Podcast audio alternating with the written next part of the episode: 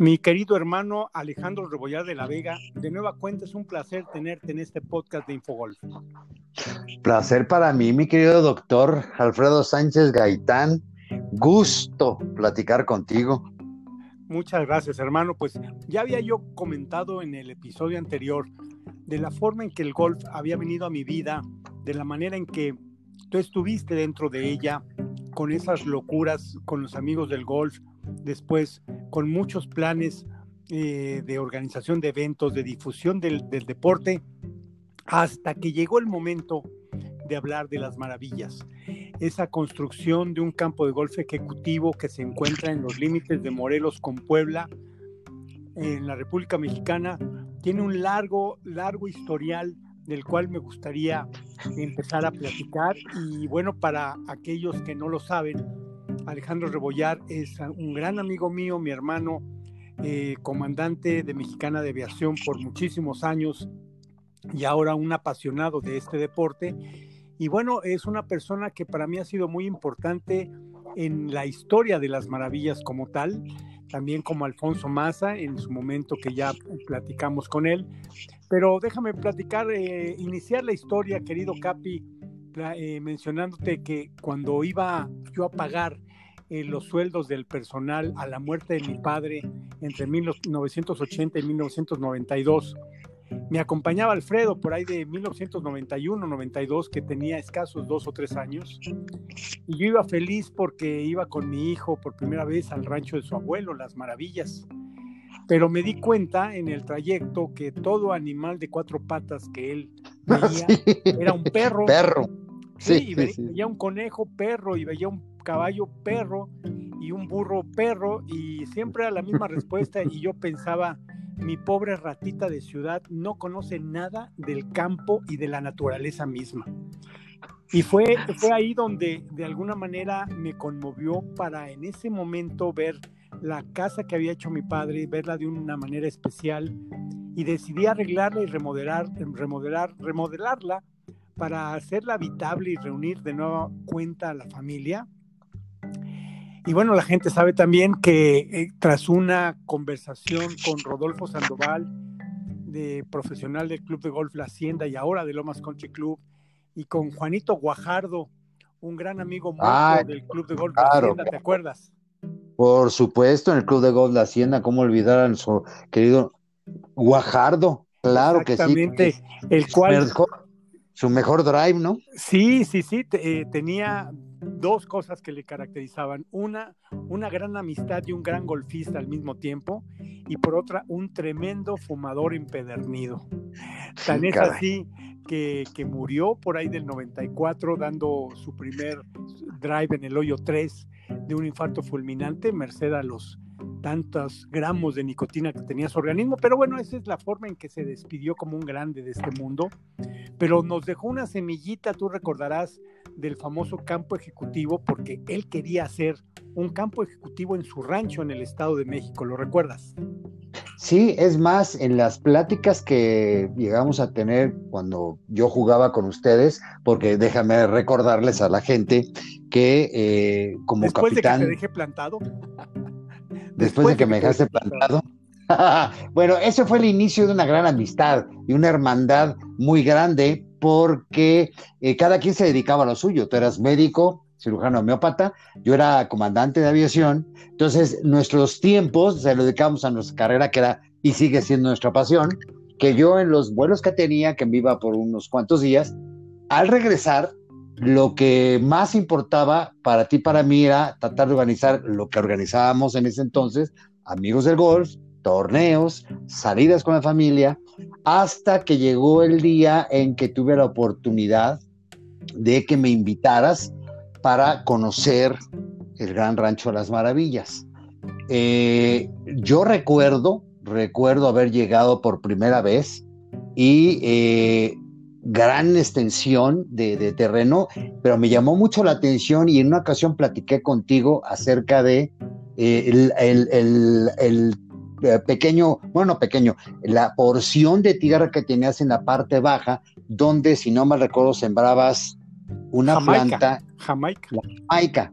Entonces dije, oye, aquí sería fantástico una práctica de golf, pero no, no, no era el lugar adecuado porque había otros planes para de ti. Entonces me platicaste y ahí empezó parte de la historia, pero sí es importante saber que cuando yo no volaba, o sea, tu, tu atención me era muy atrayente. Yo quería estar ahí para platicar de eso, de lo que más nos gustaba, y, y hasta ahorita, pues creo que sigue siendo eh, eh, tus ideas me quedan a mí muy claras, se van conmigo, van con mis ideas y pues ya seguirás contando, pero eso fue lo que realmente hicimos. Tú a tu, tu, eh, tu medicina y, y, yo a mi aviación y nuestros tiempos libres se dedicábamos a esta gran pasión que era el golf. Así es, y después de esa charla con Juan Guajardo, en paz descanse, y el profesional Rodolfo Sandoval, con quien nos une una entrañable amistad, y hablar del campo de golf ejecutivo, dije, ¿por qué no? Mm, yo tenía ya abandonado un poquito ese rancho a la muerte de mi padre, no queríamos saber nada de él, inclusive estuvimos a punto de venderlo, qué bueno que no lo hicimos. Y Rodolfo Sandoval captó mi inquietud y me dijo, ¿quiere hacer un green? Y le dije, pues sí, de que me gustaría, me gustaría, pero, pero ¿cuánto cuesta hacer un green? Y la respuesta que nunca esperé es, usted me ha ayudado mucho con toda la medicina y de mi familia y yo quiero ser recíproco con usted y es que no le voy a cobrar nada. Le, confieso que nunca he hecho un green, pero sé cómo hacerlo y si quiere hacemos uno en su rancho. Entonces tú te imaginarás la, gran emoción que sentí de decir, wow, pues tengo la gran oportunidad, tengo el lugar, tengo el terreno y las ganas de hacerlo. ¿Y quién me iba a decir que cuatro o cinco meses después estábamos inaugurando ese green eh, en, lo que fue la cancha de tenis inconclusa que dejó mi padre y ahí estaba ese primer green con una trampa en forma de, me acuerdo mucho, en forma de frijolito que decía Rodolfo Sandoval y, estábamos haciendo una misa con esa, eh, encima de ese green para dar gracias a Dios de la construcción, sin imaginar lo que vendría más adelante. Porque la realidad es que en una de las visitas que tuvo Rodolfo Sandoval al lugar o en varias visitas, me preguntó sobre la extensión que tú eh, describes y al mencionarle que son alrededor de 40 hectáreas, me dijo es que aquí le cabe un campo de golf eh, de 18 hoyos o de nueve y, a lo que mi respuesta fue no, no, no, profesor, de ninguna manera, con este green es más que suficiente. Pero cuando, tocó la palabra, bueno, nueve hoyos par tres, nueve hoyos par tres, ya ese green ya era maduro, bueno, maduro ya tenía cinco o seis meses, ya estaba tupido de pasto. Y se me hizo fácil, dije, ah, semilla, pastito, agua, cuidado y corte, vamos a hacerlo. Y ahí es donde tú formas parte importante de ese sueño porque eh, bien lo describes, la propiedad tiene una parte alta y una parte baja. La práctica en ese entonces, motivo de, que fuimos a tirar bolas y demás, está en la parte baja del terreno, pero la parte alta pues se antojaba eh, ideal para la construcción de, ese, de esa idea de Rodolfo Sandoval, pero resulta que arriba nada más había abrojos, arbustos, piedras y tierra, ahí alrededor de 10, 12 hectáreas.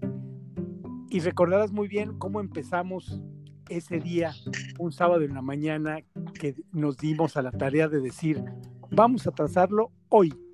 Así como nuestro expresidente Fox en algún momento, es hoy. El papá de eh, el que es ahora Juanito, que está ahí en el terreno, el, encargado, ¿verdad? El encargado, pero. Don Modesto, don Modesto. don Modesto, don Modesto con su burrito, me acuerdo muy bien. Exactamente. Y pues, pues jugando, como hicimos como un juego, vamos a ver cómo podemos ver de qué manera podemos meter algo, vamos a hacernos la idea, soñando en grande, porque era un sueño, doctor, queríamos hacer un par 5, un par 4 y un par 3. Así es, y, agarra, y enfundado en tu fierro 5 y en un fierro 7. Pues ¿para dónde? Entre la hierba y matorrales pusimos un tee, una pelota de golf y, y, yo con el fierro 5 y te pregunté, ¿para dónde te gusta esta pelota? Y recuerdo que tú señalaste hacia el norte y dijiste, hacia, el norte. Para allá. Pues a ver hasta dónde llega. ¿Te parece bien? a ver, don Modesto, fíjese bien por dónde cae la pelota. Sí, fíjese bien por dónde cae. Y a donde caiga la pelota, ahí va a poner una estaca. ¿Lo recuerdas? Y después, claro, y después de ahí, con la estaca ya puesta, pues ahora para dónde, que sea un par cuatro. O, es más, si no mal recuerdo, de ahí eran parte de los límites de un terreno, porque era la parte del lado norte, y de ahí, eh, pues giramos un poquito a la derecha, como si fuera un dog leg a la derecha, para hacer el siguiente tiro, y ahí provocar el green, ahí más bien ubicar el green. Exactamente. Y después recuerdo que tú tomaste un fierro 7 y después de marcar el lugar de aterrizaje, yo tomé un pitching y nos divertimos ese día con el pobre de Don Modesto atrás de nosotros, con sus nueve estacas, porque ahí planeamos nueve hoyos. Ya no recuerdo si ese trazo se quedó en definitiva o no, pero de que nos divertimos poniendo las estacas en la línea de tiro y como tú dices, soñando en grande, cómo se podría trazar una ronda, una cancha de golf de nueve hoyos, eh, fue lo que nos, lo que ese día ocupó nuestras mentes. Sí, y posterior a eso, no recuerdo exactamente la fecha, pero Alfredito, tres años, tendría cuatro años, me acuerdo que fue y a recoger piedras, ¿te acuerdas? Sí, en ese entonces eh, tuve la oportunidad de comprar un tractor Ford 6600 azul precioso. y entonces por semanas, por semanas con, un Alfredo de 3, 4 años a mi lado, encima de la llanta del tractor y yo manejándolo, con un remolque en la parte trasera y como 10 peones en aquel entonces atrás de nosotros, nos entretuvimos yendo y viniendo, yendo, yendo y viniendo en todo el terreno para quitar la piedra, capitán. Porque había, bueno, parecía que éramos millonarios en piedra y terminábamos con las piedras grandes y a la siguiente semana decíamos, pues si todavía hay piedras, claro, quedaban las medianas. Después arrasábamos con las medianas y a los ocho días, pero sigue habiendo piedras, claro, ahora eran las chicas y ahora eran las más chicas y hasta la fecha es sigue habiendo... hay mucha piedra volcánica.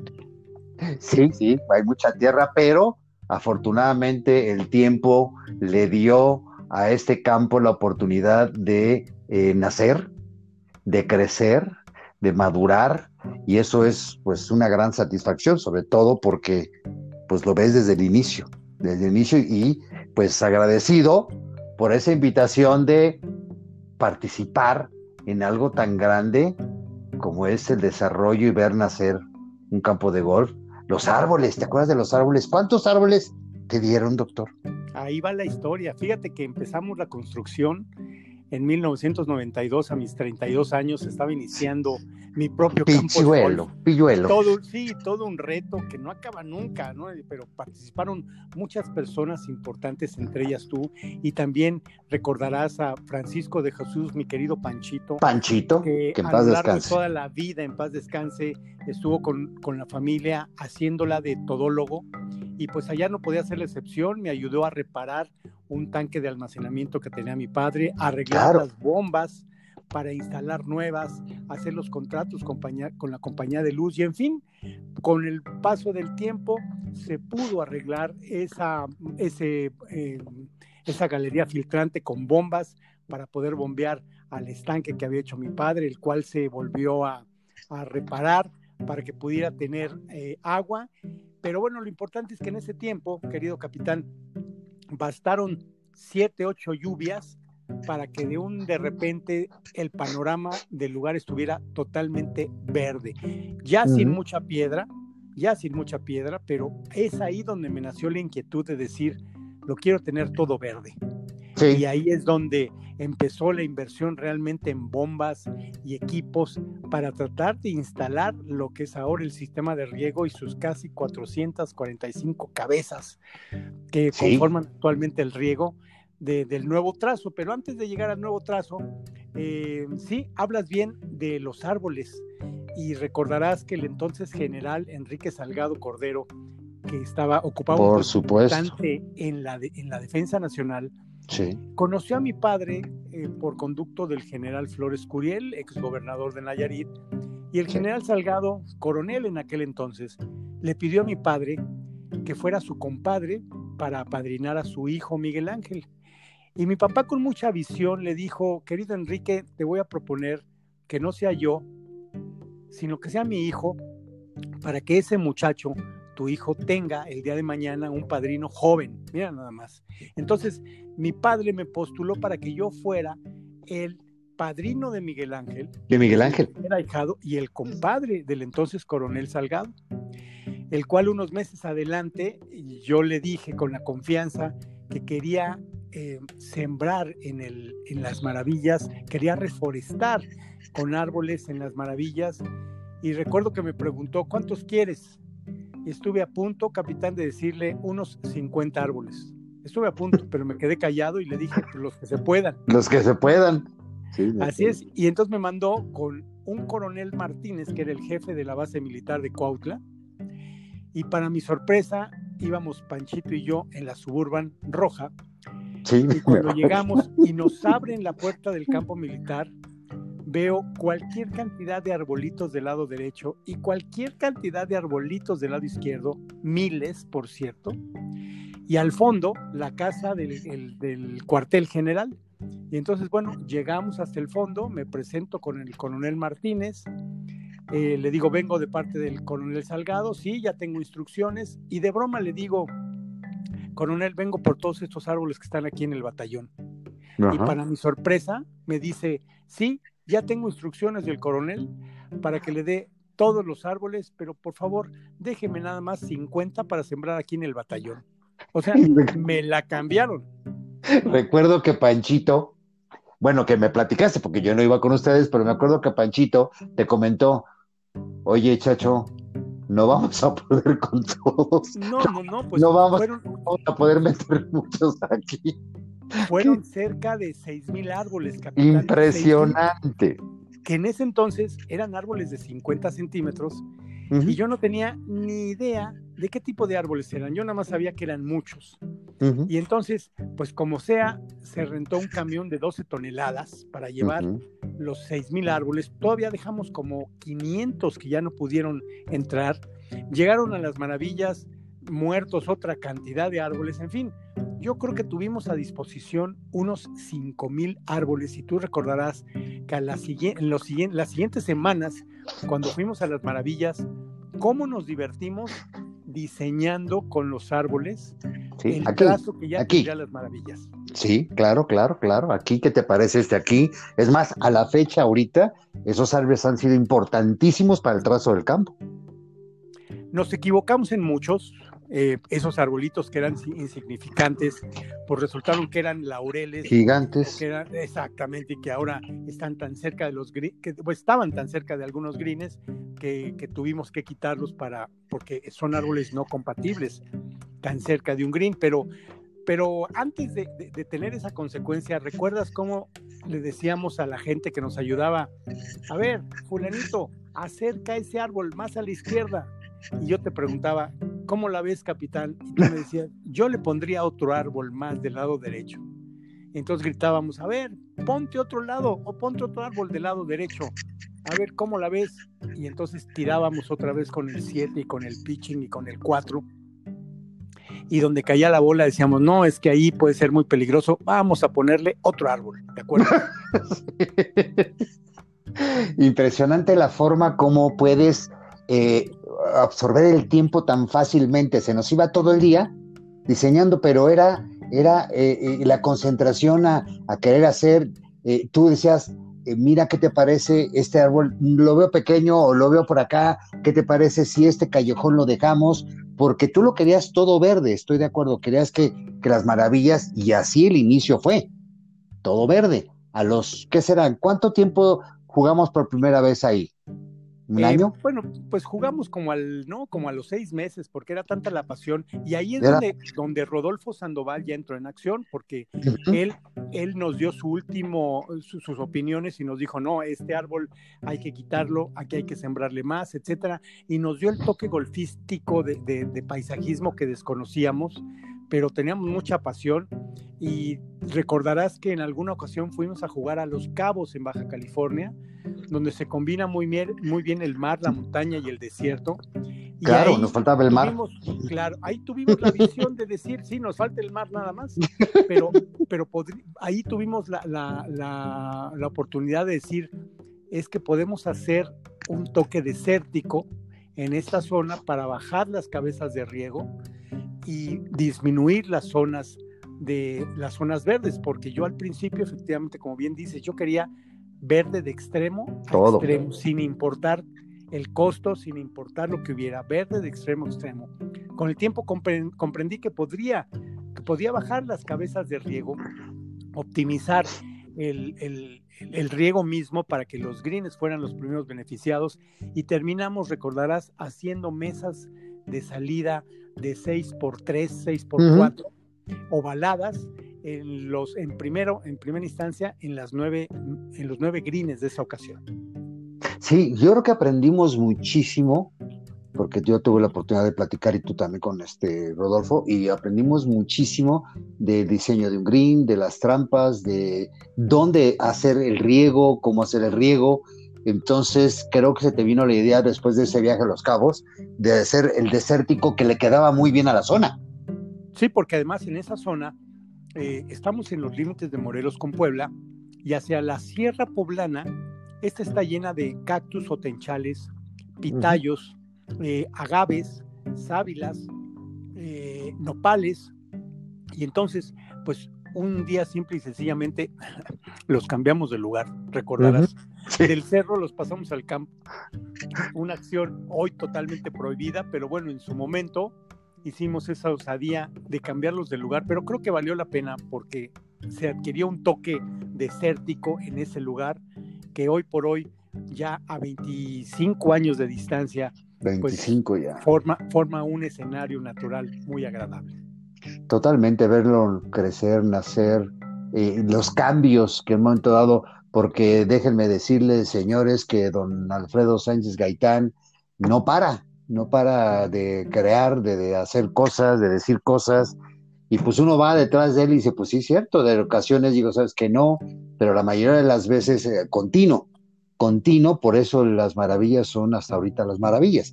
El, el, después de haber regresado de ese, de ese viaje de, de, Los Cabos y la forma como empezaste a tratar de diseñar, que, que hay más o menos, te seguía más o menos la idea, era para también ver de qué manera el agua era más eh, eh, concretar bien en las zonas, utilizar mejor el agua para determinadas zonas que requeríamos, como era la zona de aterrizaje, la, falda del green. Aprendimos muchísimo.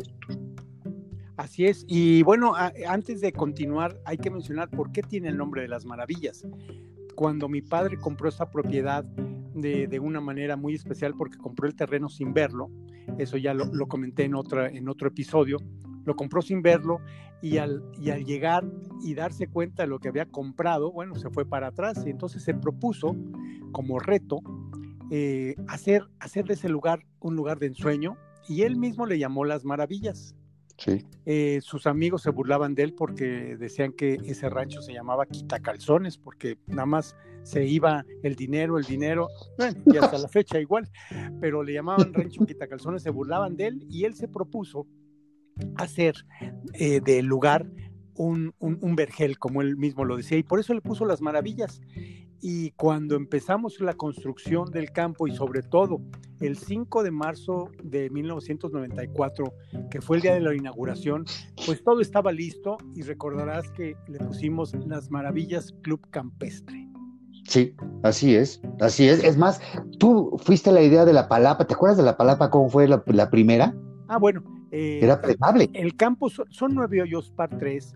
¿Sí? desde antes de la construcción, yo agarraba y le pedía a mi, nuestro buen amigo Valentín Hernández Ortiz, que, que es, es, uno de los colaboradores más importantes que tienen Las Maravillas, si no el que más importante.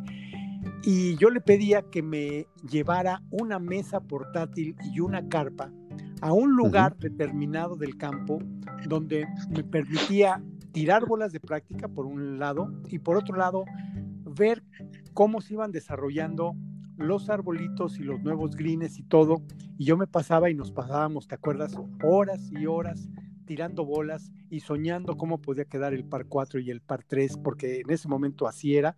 Después ya se, se definió a que fueran puros par 3, pero ese lugar eh, donde, donde tiraba bolas y me pasaba largas horas, le puse mi oficina. Entonces, tu oficina, cuando yo llegaba a las maravillas, decía, voy a mi oficina. Y todo el mundo se reía. ¿Y cuántos tequilas y cuántos mezcales no nos tomamos en la famosa oficina? Que era simple y sencillamente un tablón con tres o cuatro sillas y una carpa portátil blanca. ¿Te acuerdas? Sí. ¿Era por tres? Era sí, una tres por tres pero con eso era, este, era tu oficina. Era más que suficiente, ahí pasaba prácticamente todo el día y de pronto esa palapa pues se, se, nos metió entre ceja y ceja, pues hacer algo más en forma y ahí fue cuando su primer trazo fue de un 5 por 5, 5 por 5 metros que después se incorporó un, se compraron baños, después se incorporó un jacuzzi, después un comedor, una sala, ahora un bar, ahora una terraza, ahora otra cocina, en fin, lo que es ahora un lugar en ese mismo, en esa misma área donde inicié con mi famosa oficina, pues ahora está convertido en el lugar estratégico porque es muy divertido, capitán. Juegas tres, cuatro hoyos, llegas a la palapa juegas otros tres, cuatro hoyos, llegas a la palapa y desde, ese lugar alcanzas a ver prácticamente todo el campo de una manera fácil y es muy divertido porque la gente siempre está al alcance de tu vista. A hidratarse, como decíamos, cada tres hoyos te hidratas y entonces llegamos a hidratarnos. Y ahora es el lugar donde se encuentra un buen lugar, un lugar muy agradable para llegar con la familia, con los amigos y disfrutar de pues una buena ronda de golf. Así lo hemos disfrutado hasta ahorita. Yo, cada vez que voy a las maravillas, disfruto de, jugar, aunque me ganen, ni modo, tengo que sufrir las consecuencias, pero es disfrutar, pasar un, rato muy agradable en compañía de los amigos, disfrutar nuestro deporte. Y sí, era, empezó por 5 por 5 un lugar pequeño y ahora ya es un lugar pues ya de mesas y ya puedes tener, albergar ahí una buena cantidad de amigos y jugadores. Y también eh, recordarás que el mismo Juan Guajardo me hizo favor de regalarme su carrito de golf, más bien su mujer, cuando murió Juan Guajardo, nos regaló el carrito de golf que él usaba en el Club de Golf La Hacienda. Entonces de la noche a la mañana ya teníamos carrito de golf en las maravillas, todo un lujo. Que, y ahí está todavía el carrito, ya le decimos el abuelito porque pues ya tiene muchos años y ahí está en proceso de reparación actual. Pero sí, eh, aprendimos mucho eh, gracias a la ayuda del profesor Rodolfo Sandoval. Resulta que le atinamos a la orientación del sol. Eh, los árboles que se pusieron equivocadamente se retiraron, se dejaron otros y hoy resulta que todos los hoyos están adecuadamente colocados para que reciban la luz del sol, para que los greens tengan una buena eh, una buena cantidad de, sol y también buena cantidad de, agua en, virtud de sus líneas de, riego. Y sí, como bien mencionas, la pasión por el deporte pues nos ha llevado a ponerle su riego automático y, la compra de maquinaria doble. Recuerdo que el profesor nos decía en algún momento van a llegar a, necesitar doble, equipo de todo. Y yo le dije, no, no, mejor está equivocado, como doble de todo. Y sí, efectivamente, cuando menos tienes que tener todo doble, porque cuando se descompone algún aparato o algún equipo, tienes que tener la respuesta inmediata para seguir trabajando mientras reparas el que se averió. Totalmente, ese campo, o sea, cualquier campo de golf, pero yo pienso que un área donde tú vas a disfrutar eh, tu deporte favorito o simplemente para caminar, siempre tienes algo que hacer. Eh, se han cambiado los greens, se han cambiado lo que es el pasto del green, recordarás, cambiaste el green, ahora es un green muchísimo más. Paspalum. Es, de Paspalum, eh, precisamente en las visitas a los cabos. Eh, me enteré de, que había un tipo de, pasto que resistía mucho la zona desértica y, y, en, esta, en esta área de Morelos y Puebla es desértica, las temperaturas promedio son de 30 grados, entonces estamos hablando de que cuando hace frío es porque estamos a 24, 25 grados y cuando hace calor rondamos los 41, 42 grados y es un verdadero infierno. Entonces teníamos el gran problema de, los greens que habían sido hechos con una base de lama, una tierra que cuando se seca es muy dura y por lo tanto ya no penetraba la cantidad de agua y se cambiaron las, los greens por pasto paspalum y las trampas también fue con arena sílica y toda la preparación respectiva que se necesita para que tenga una buena imagen el campo de golf. Así es, eh, te recordarás que cambió también el inicio como yo número uno y el término 919 y en ese cambio eh, recuerdo que hiciste, me comentaste de hacer unas trampas que ya tú comentarás hasta el nombre de la trampa en el hoyo número uno.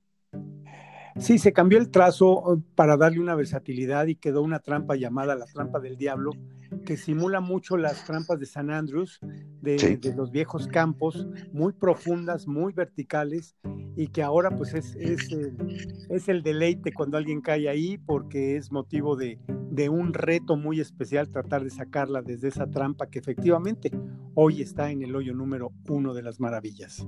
Así es, el trazo de este campo para quizá muchos de los eh, que jugamos el golf, este tipo de trazos, este tipo de, campos de par estrés, desde cortas distancias hasta una distancia de 200 yardas, eh, el problema es eh, que tú debes de aprender en tu cabeza de qué forma tú vas a tener que jugar este campo, porque tienes que prepararte para jugar este tipo de campos, aunque son puros par 3, es un reto muy importante, es un reto de control, es un reto de sensibilidad en momento de pues pegar a la pelota. Los líneas son chicos, no son grandes, entonces te, te, tienen que, tienes que tú meter mucho de tu juego de gol, concentrarte para poder eh, quedar lo más cerca del green o pegarle al green. Entonces sí es mucho reto, es un lugar donde crece mucho el golfista, yo he crecido mucho en ese campo de golf en las maravillas.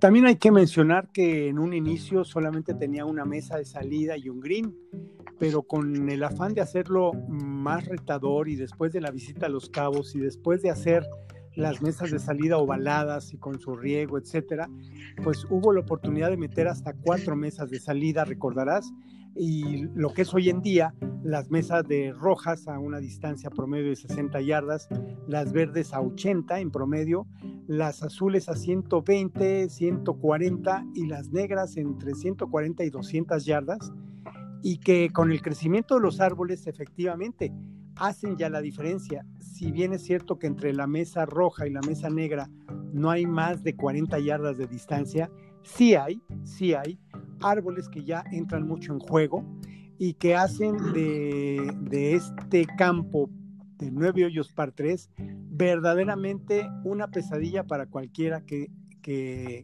que crea romper el par de campo. Totalmente, y recordarás cuál fue mi última experiencia en el hoyo 9. Platícales, por favor. La última vez, no, déjame platicarlo a mí, mi querido doctor. en el hoyo 9 íbamos íbamos eh, en una competencia de amistad de amigos y en el último hoyo pues, para mí era muy importante porque tenía que hacer un buen score para meterme en la pelea. Y pues desafortunadamente para mí eh, le pegué tres veces al árbol. Entonces me dijeron Mr. Árbol, pero eh, sí entra en mucho juego, tienes que tener mucho control y eh, eh, pues, pues nada, aprender de lo que, de lo que vivimos. Yo aprendí de pegarle, nunca lo había hecho, pero le pegué tres veces al mismo árbol. Así es, y, también como parte paralela de después de esta diversión y este reto, recordarás que empezamos a dar clínicas de golf a los principiantes que querían llegar a este lugar y hemos de haber dado sin lugar a dudas eh, unas 20, 25 clínicas de diferente sector en este campo donde es propicio el golf de precisión. Sí, sobre todo para la conclusión, eh, yo pienso que eh, la dirección que tomaste acerca de dar las clínicas era porque había el lugar donde se podía convivir, podía haber una, una combinación estratégica de negocios, entonces combinaba muy bien, pero principalmente la clínica que la gente conociera, porque hay reglas, hay éticas, hay todo dentro de este deporte, y les llamó muchísimo la atención llegar a las maravillas, en una clínica, salir a jugar y después un buen refrigerio. Creo que fue bastante atinado llevar eh, las clínicas de golf a las maravillas. Y sin imaginar que nos esperaría algo, un gran programa del cual vamos a hablar en otra ocasión, pero sin imaginar que iba a ser como la cereza de ese pastel. Antes de hablar de eso, ¿qué, es lo que más destacas en los 25 años de desarrollo de las maravillas, además de ser un campo retador, de ver, eh, además de, de ser un campo que lo vimos crecer árbol con árbol, con las experiencias de, del otorgamiento de los árboles, con el riego, con el riego automático, con las cabezas de riego, con, eh, con todos los problemas que tiene en sí un campo de golf, las plagas, eh, y en fin, ¿qué, qué las tres cosas que podrías destacar eh, que más te gustaron a lo largo de estos 25 años? Pues te puedo decir en una sola expresión, no paras nunca. Siempre te va a dar algo diferente cuando llegas ahí, una situación de, el campo verlo de una forma, haces cambios aquí, haces cambios acá, tienes una idea diferente.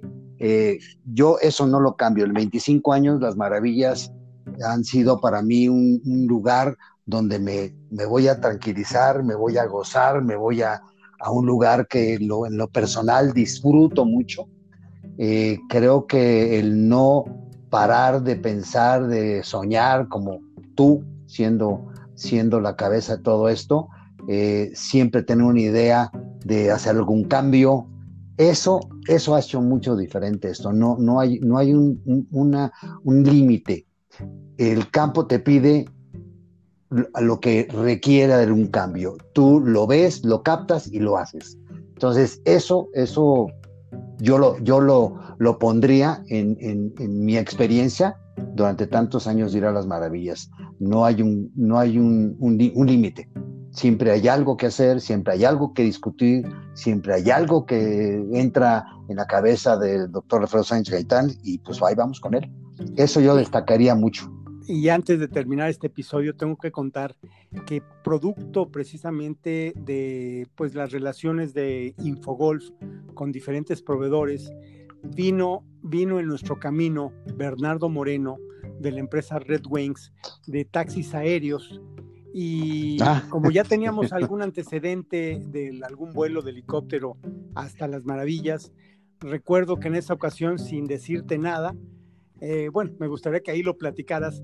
Tuvimos eh, un intercambio con nuestro amigo Bernardo Moreno y entonces llegamos volando a las maravillas en un helicóptero 206. Eh, Tú sabes mejor que yo. Un Bell 206, correcto. fue muy emocionante. Muy emocionante desde el inicio porque un día antes me hablaste, me platicaste algo, ¿sabes qué? Vamos a hacer eso, vamos a las maravillas, pero déjame hacer algo primero que tengo que hacer en el aeropuerto tengo una visita, tengo una entrevista y quiero que me veas allá para después de ahí salir. Ok, perfecto, nos vemos a las seis y media de la mañana en el aeropuerto en la visión privada. Llegamos ahí y ya platicamos un rato, que, déjame platicar con esta persona. Claro, era una sorpresa para mí porque yo estaba por cumplir, eh, eh, pues creo que 60 años, ¿no, doctor? algo así. Ya, ya, no digas la edad, pero era. No, ya no, ya no digas la edad, pero iba cerca de eso. Entonces, el señor doctor Alfredo Sánchez Gaitán hizo bien invitar a su servidor, Alejandro Rebollar, al aeropuerto y darme la sorpresa que íbamos a viajar a las maravillas en helicóptero. Pero no bastó con eso, me presentó al capitán, dijimos, ¿sabes qué? Mira, pues es que se me antojó, me dieron esto, quiero que vayamos y regresamos más tarde. Y dije, uy, qué emoción, claro que sí, yo estoy dispuesto. Al subirnos al helicóptero, el capitán despega, vamos saliendo, yo emocionado porque pues a mí la altura me, me llama mucho la atención y despegando inmediatamente, despegar, dice, capitán, agárrelo por favor. ¿Qué? Agárrelo por favor, a ver, dígame, a ver, dígame por dónde y quiero, quiero que usted vuele. Y pues lo agarré como si yo nunca había volado un helicóptero, quiero mencionar, nunca había volado un helicóptero. Y fue tal emoción que volé. Volé, lo ascendí, lo mantuve recto nivelado y, y hasta las maravillas. Entonces fuimos y regresamos en helicóptero y afortunadamente para mí, tengo el placer de que don Alfredo Sánchez Gaitán pusiera el helipuerto de las maravillas, porque las maravillas tiene helipuerto en la parte de abajo, pusiera eh, mi nombre como helipuerto capitán Alejandro Javier Rebollar de la Vega, el cual siempre seré agradecido. Ya sabes que te quiero mucho, doctor. Exactamente. No, y para los amigos que están escuchando este podcast, no crean que agarró el, agarró el helicóptero así de buenas a primeras. Eh, él es un gran comandante de, o fue un gran comandante mexicana de aviación, tenía todo el conocimiento aéreo y tomar el helicóptero Bell 206 no le fue difícil, pero recuerdo perfectamente tu, cara cuando te dijo el capitán, adelante, llévese, así como dijeron, llévate este taxi. Llévate este taxi. Y el, el capitán del, helicóptero había en tu decir, se nota luego, luego con la persona que tiene experiencia y sabe lo que es volar. Entonces, Y además creo que lo conocías del ambiente de, la aviación, ¿no es así? Del ambiente de la aviación sí tuve la oportunidad una vez y me dio gusto verlo, me dio gusto que estuviera volando ahí una compañía de helicópteros porque siempre le apasionó el helicóptero, no tanto el avión, pero sí, sí nos conocíamos. Pues e, esta es la manera de culminar eh, esta, esta plática de, la gran aventura que ha sido eh, Las Maravillas y en los últimos cinco años simple y sencillamente cambió de Club Campestre Maravillas, porque nunca lo fue eh, club como tal, porque pues nunca, nunca tuvo socios, y, se nos ocurrió cambiarle el concepto a Escuela de Golf Las Maravillas, porque ya llevábamos varios grupos de empresarios a aprender y a practicar este deporte, y entonces recordarás que le cambiamos el concepto a Escuela de Golf Las Maravillas, con el liderazgo de que como tal no hay una escuela de golf en México, sino que todas dependen de los clubes de golf que tienen sus academias. Pero un, un, campo de golf que nace como escuela, eh, no, no, lo había o no lo hay en México. Y esto fue de alguna manera un liderazgo que se nos ocurrió para imponer eh, pues esa pasión de lo mucho que nos ha dado el golf y regresarlo para un gran proyecto que se iba a cruzar en, en, nuestros caminos un poquito más adelante y del cual hablaremos en otro episodio. Sí, eso será otra historia.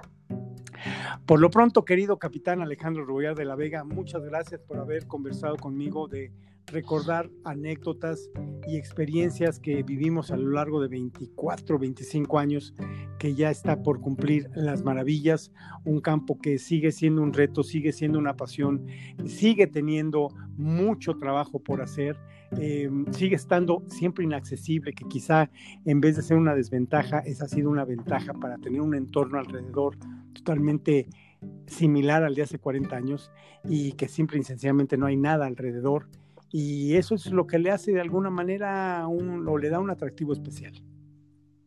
Con muchísimo gusto, sabes que cuentas conmigo para todo y más tratándose de este gran campo de golf, que la historia continúa porque viene algo mucho mejor para las maravillas. Déjame recordarte ya para cortar, para hacer, ¿te acuerdas la fotografía que le tomaste a Andrea?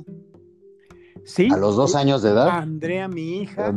Claro. hace mucho tiempo le tomé una fotografía con todo y pañal en el hoyo número 6 en aquel entonces, que, es, el 1 ahora, eh, con pañal, chiquitita ella, agarrando la bandera con su sombrero, sin imaginar lo que vendría años adelante. Por cierto, fíjate que ahora en el Día del Padre tuve la oportunidad de jugar con ella en esa cancha y ah. yo le decía que se volviera a poner pañal para la foto y no quiso. ¿No quiso? Pero, evidentemente, evidentemente en broma me tomé muchas fotografías con ella y con Alfredo también mi hijo y forman parte ya de la historia eh, claro. y de, todas las personas, muchas que, nos ayudaron en este gran proyecto y del cual eh, nos sentimos muy orgullosos. Te mando un gran abrazo, por favor, muchos besos a Alfredito y Andrea y pues estaremos pendientes de cualquier otra historia que venga emocionado pues vamos a seguir comentando para el próximo episodio de un tema muy interesante, First in México. First in México. querido Alejandro Robillar de la Vega, un placer conversar contigo y hasta la próxima. Hasta la próxima.